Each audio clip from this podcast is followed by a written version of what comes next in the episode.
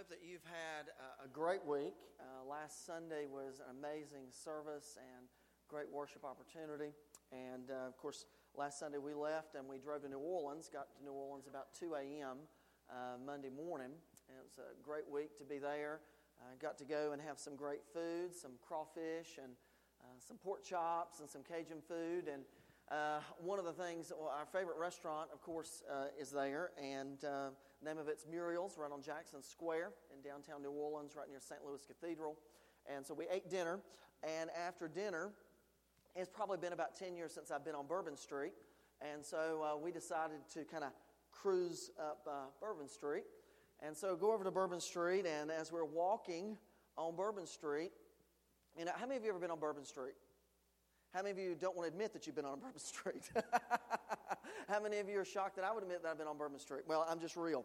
Uh, so I, I, went on Bourbon Street, and, and here's the reality. You know, you have all the, you know, you have all of the uh, uh epitome of what we think of when we think of, of Bourbon Street. But on Bourbon Street, uh, particularly, I, I, took note of, um, are there were these beggars. Uh, now, it's not uh, unusual to see kind of uh, street of people doing, you know, some will do tap dancing, some will have painted their bodies and they'll stand like, you know, stoic statues or whatnot, and you tip them, and take pictures, and uh, or have a, a little, little band there, Cajun band, so to speak, playing, and they'll have a hat that you can put money in. But I noticed, uh, particularly on, uh, on Wednesday evening, that it seemed like there were a lot more people that were just begging on the streets. And I, I saw one sign um, and it said, you know, I, I'm, i need money, I need help. Any help could be given would be great. Um, and the sign uh, down next to it said, the money is not going to be used to buy food. The money is not used to pay my rent. Uh, I want to be able to smoke pot and buy some booze. And I just figured I should let you know this, and that way I'm not trying to be fake. Now, what I can appreciate about that is the authenticity. I'm glad that you're not trying to pretend that you're hungry or you're going to spend the money that I'm going to give you on hunger. But it, it really is a sad rendering. Maybe some of you have seen, even here in, in Elizabethton and Johnson City area, you get off on one of the exits for the interstate, and it's pretty common to see someone uh, begging for food or begging for assistance. And on up the street, there was a couple of other things that I won't mention from the pulpit that I was able to see people begging or whatnot.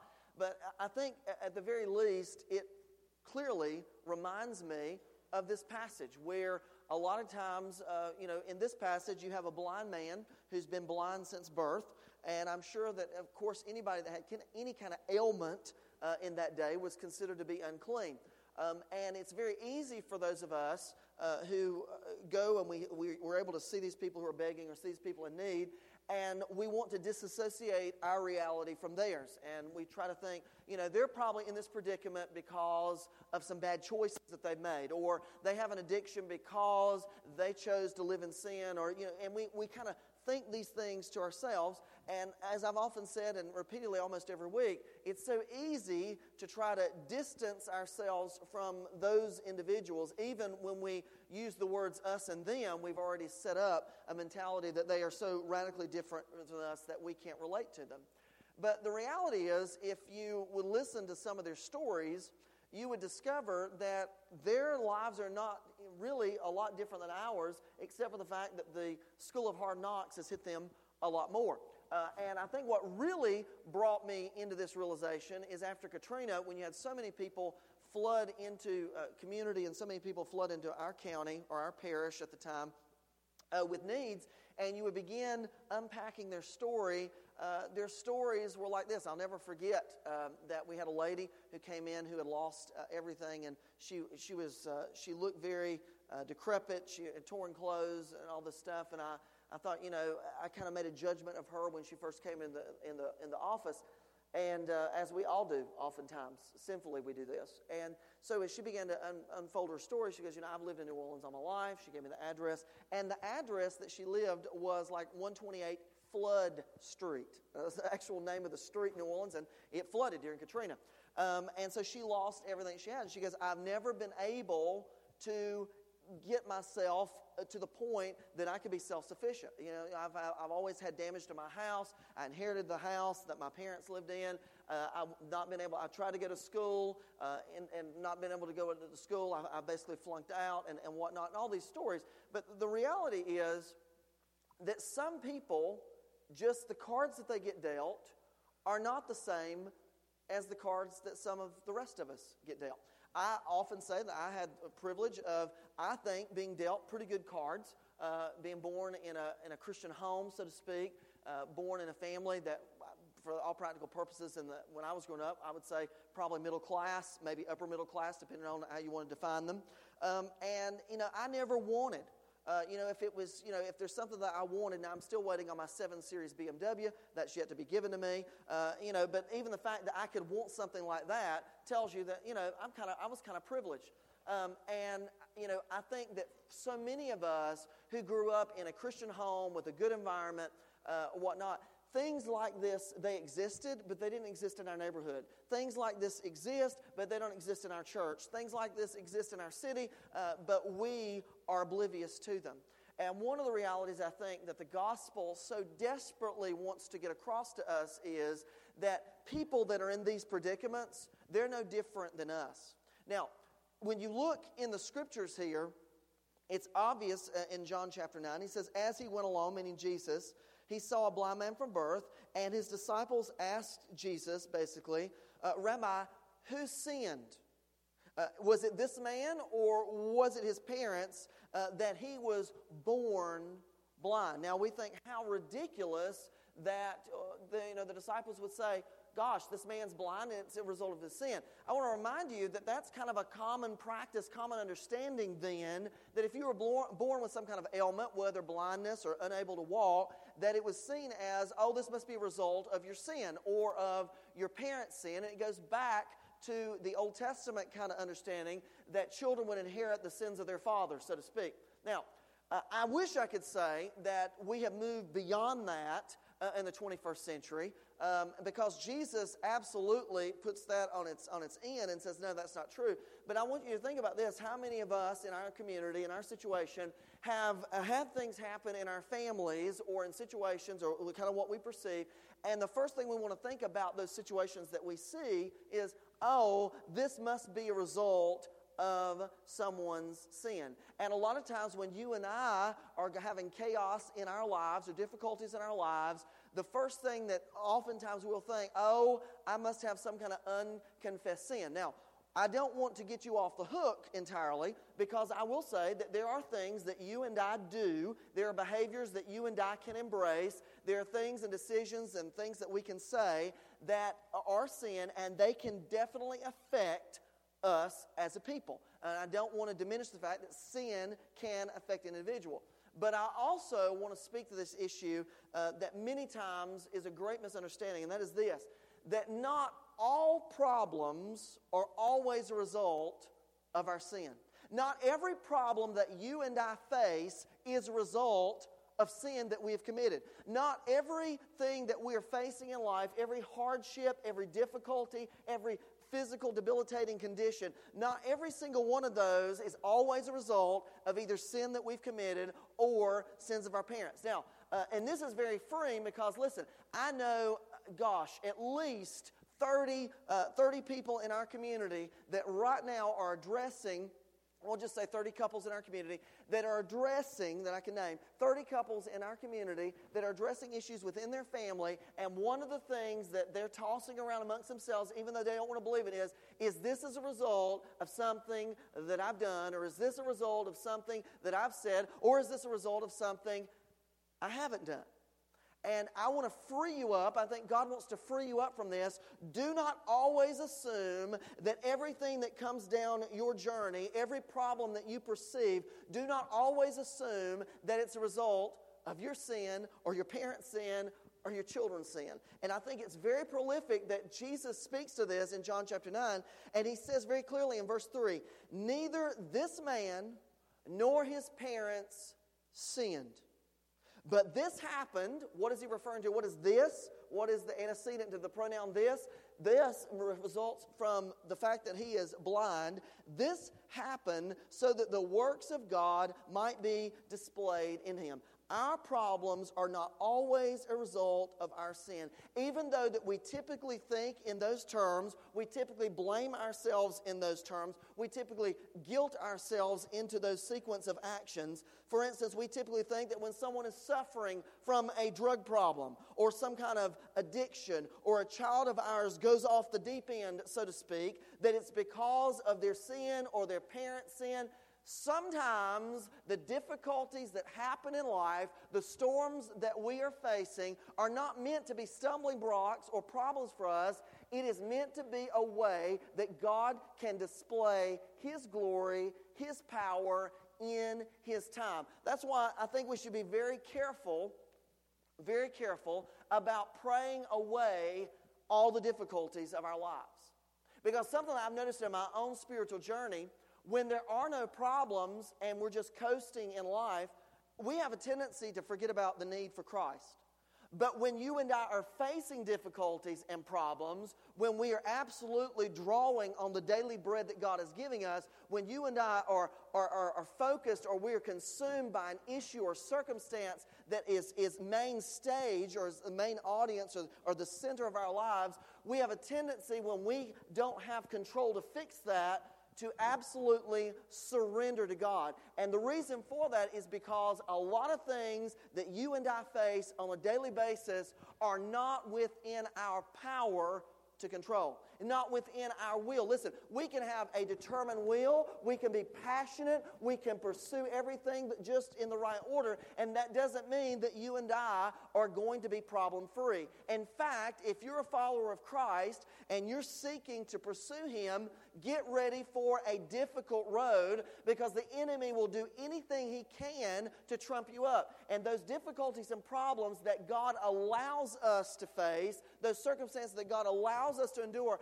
are not meant to define us, they are meant to propel us into a deeper relationship with Him. Namely, for the fact that we can't, but yes, God can. Our problems are not always a result of our sin.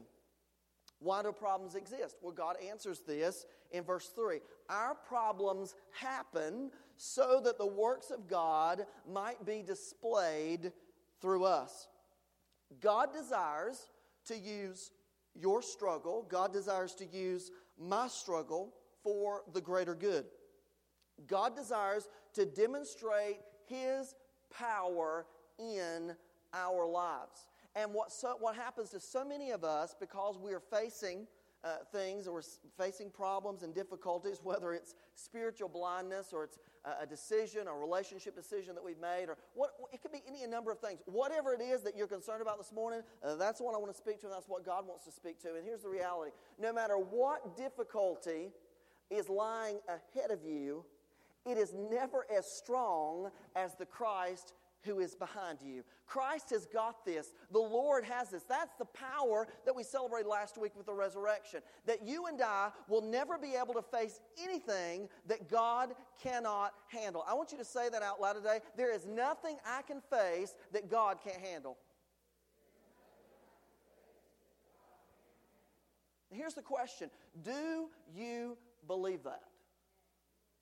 Do you believe that? Because so many people, listen, even so many of you in this room, you struggle with that identity in Christ. You have an identity crisis going on in your life. You struggle with the fact that God does have the power, He does have the power to overcome whatever is defining you. And here's the thing you and I were never meant to be defined by our problems, we were meant to be defined by Him. He never had, listen, there is nothing that we ever encounter that our identity should be caught up in except for the living, resurrected Christ. Because when Christ, listen, when Christ was resurrected, everything becomes new. We are a new life in Him. Everything else uh, is behind us. We can surpass any and every obstacle that we face. Do we believe that. Because in chapter 9, though there is a blind man who ends up in this journey being able to see, even though he testifies to it, the disciples, his closest followers, are standing around Jesus. Listen, Jesus' closest followers were saying, Huh, so was it this man's sin because he's blind, or was it his parents' sin?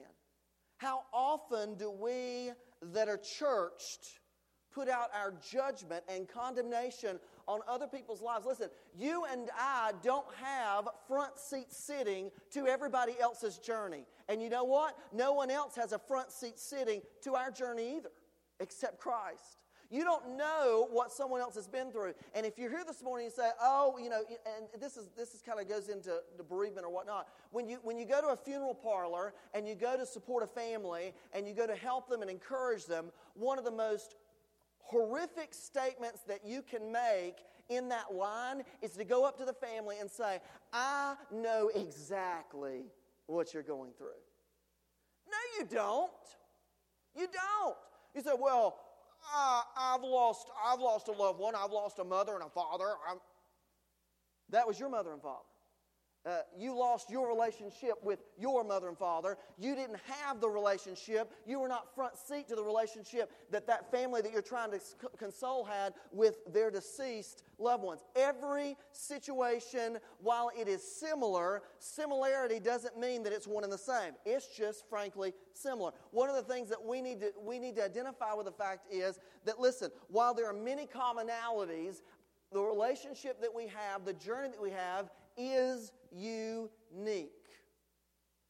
The relationship with Christ that we have is unique. Therefore, the struggles that I face, though they might be the same as the struggles you face, it's two different journeys.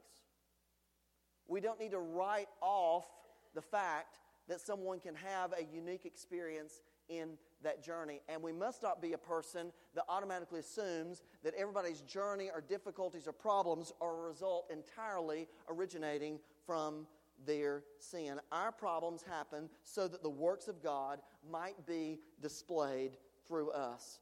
God desires to demonstrate His power in our lives.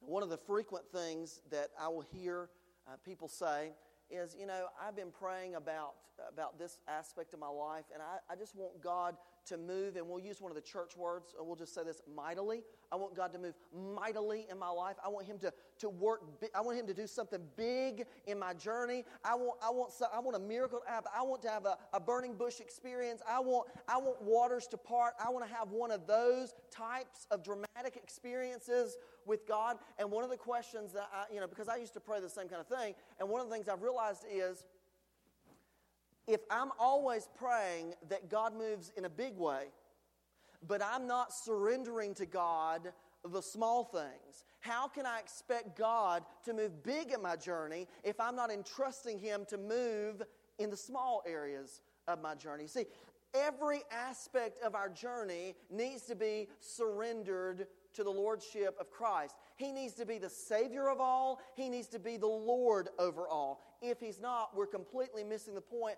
of our faith relationship. Jesus Christ, the Holy Spirit, the work of God in our lives was never meant for it to be a 911 help call just when we're in need. It was meant to be a consistent relationship in which we are seeking His will, in which we are turning over our lives, every aspect of our lives to Him, so that we can conform to His image because we were created in the image of God, so that we can conform to His purpose, so that we can conform to His kingdom's work in our lives, so that ultimately, in verse 3, that the works of God might be displayed through us. Now, what does that mean? Uh, let me just draw this conclude, or let me just kind of paint this picture for you. I want you to think this morning, I want us to think about our lives being a canvas where God is the painter and we are the paintbrush. Now, I don't care what the paint is, it doesn't matter, but for this il- illustration, I just want, to, I want you to imagine this. So many of us want to paint our own depiction of life. And so we take over and we decide that we are going to control what's painted, what color is used, and what image goes on that canvas.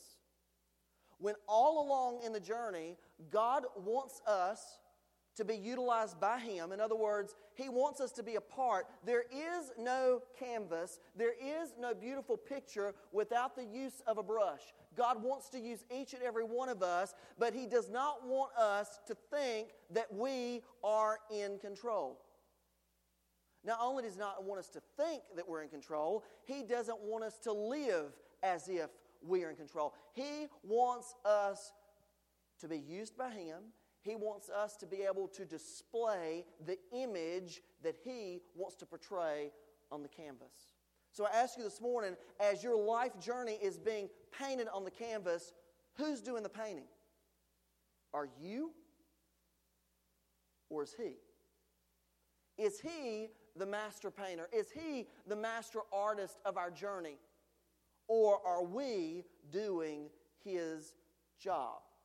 Because I will say this that if you and I are in a position of doing His job, then get ready for even a rockier ride.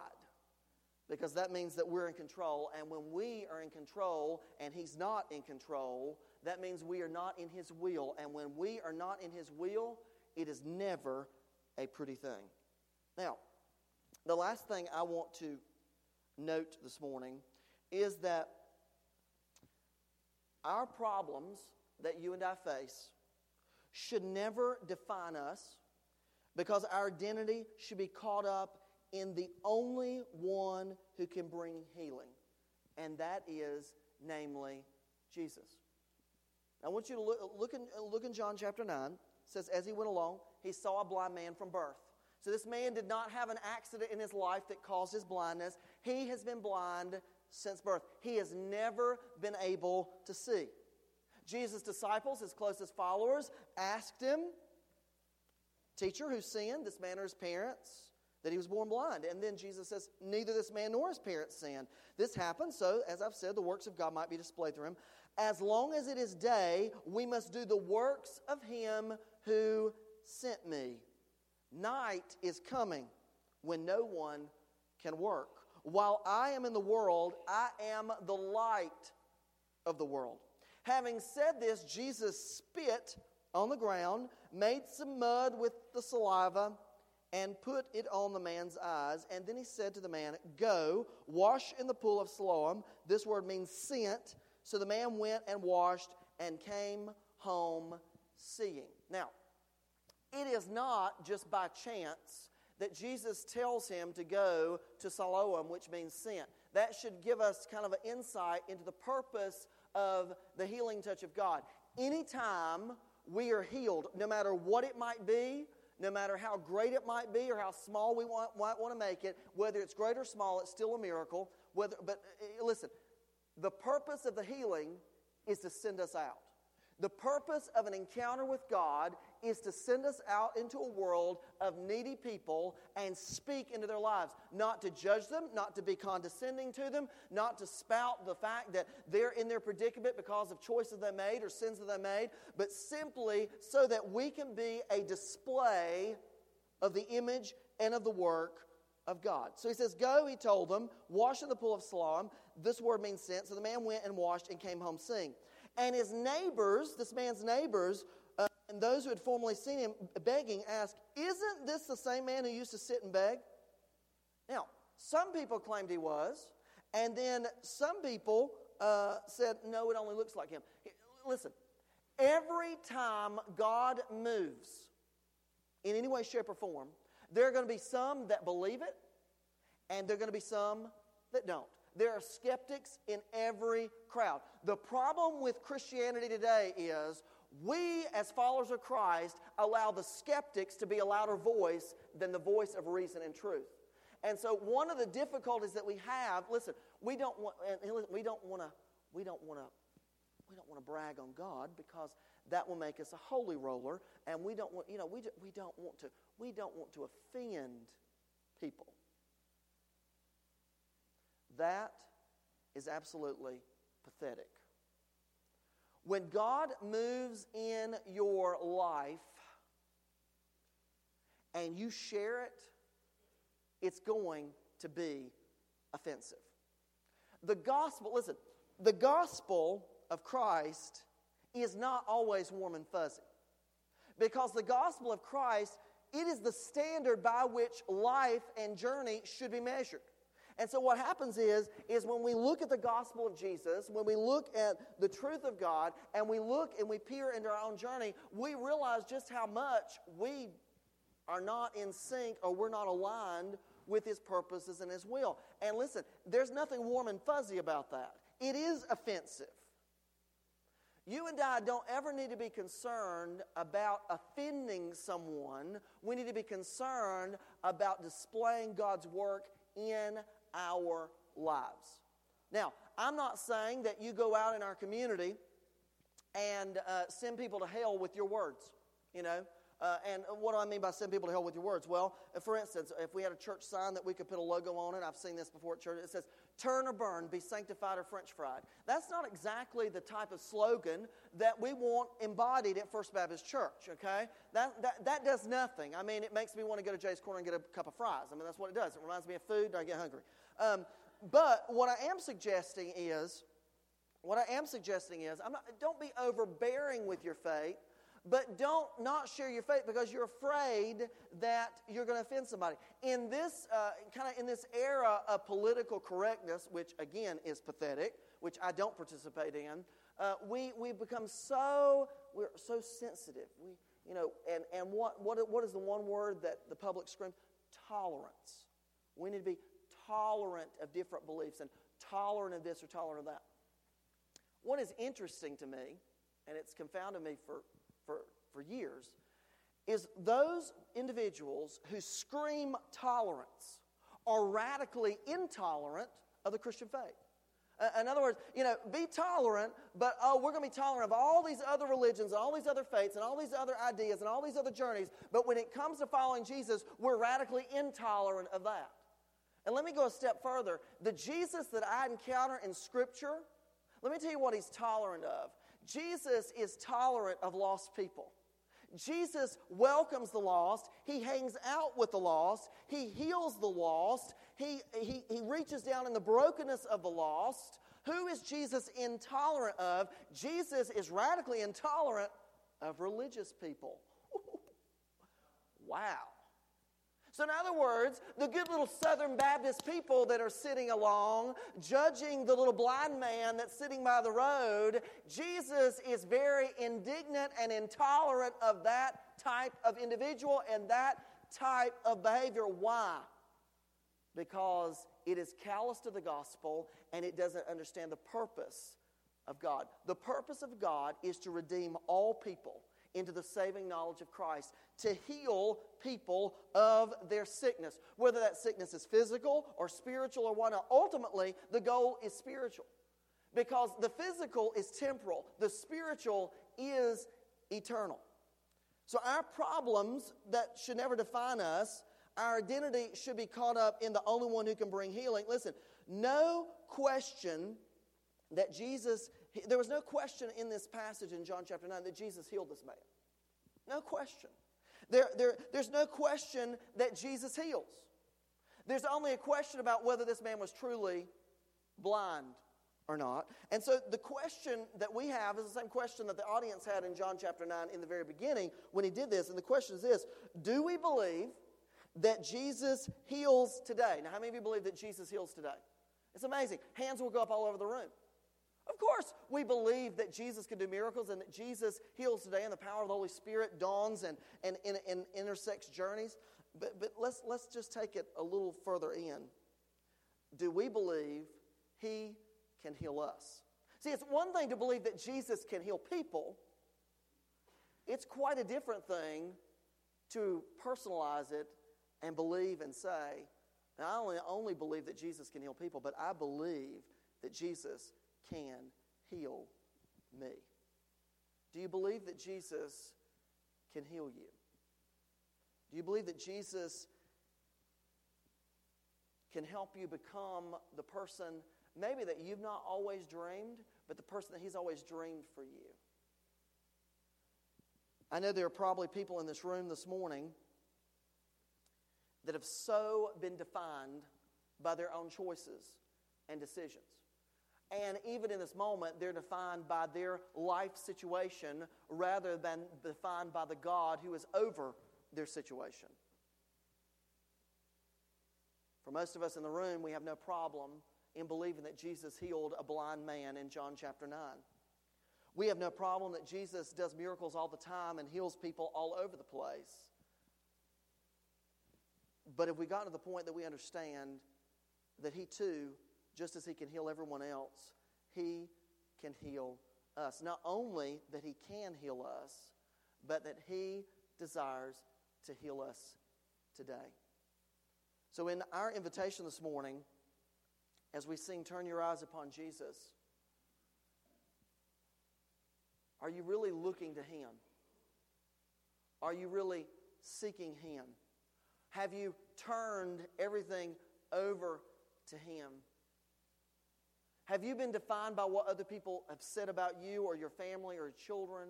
Are you so caught up in the emotional agony of those situations rather than the emotional freedom and spiritual freedom that Christ offers?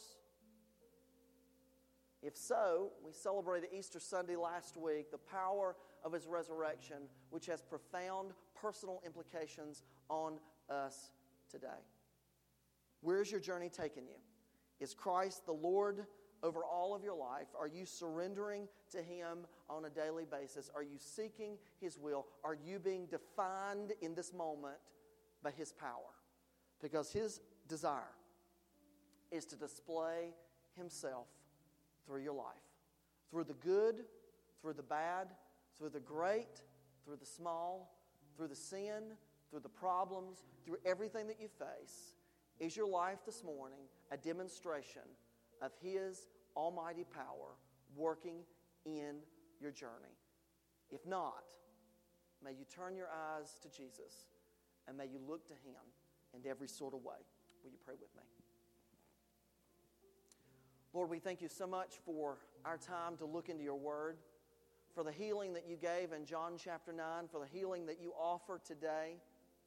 Lord, as we respond to you and as we seek you in this invitation, as we sing, Turn Your Eyes Upon Jesus, may it be a life commitment, may it be a personal testimony of our heart, of our will, and of our purpose.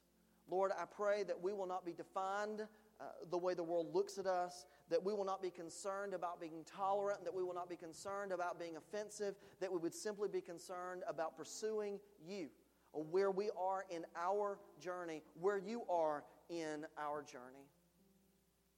Give us the faith of a child that believes in the impossible, that believes that you can do all things. God, may we seek you in the small, may we seek you in the big.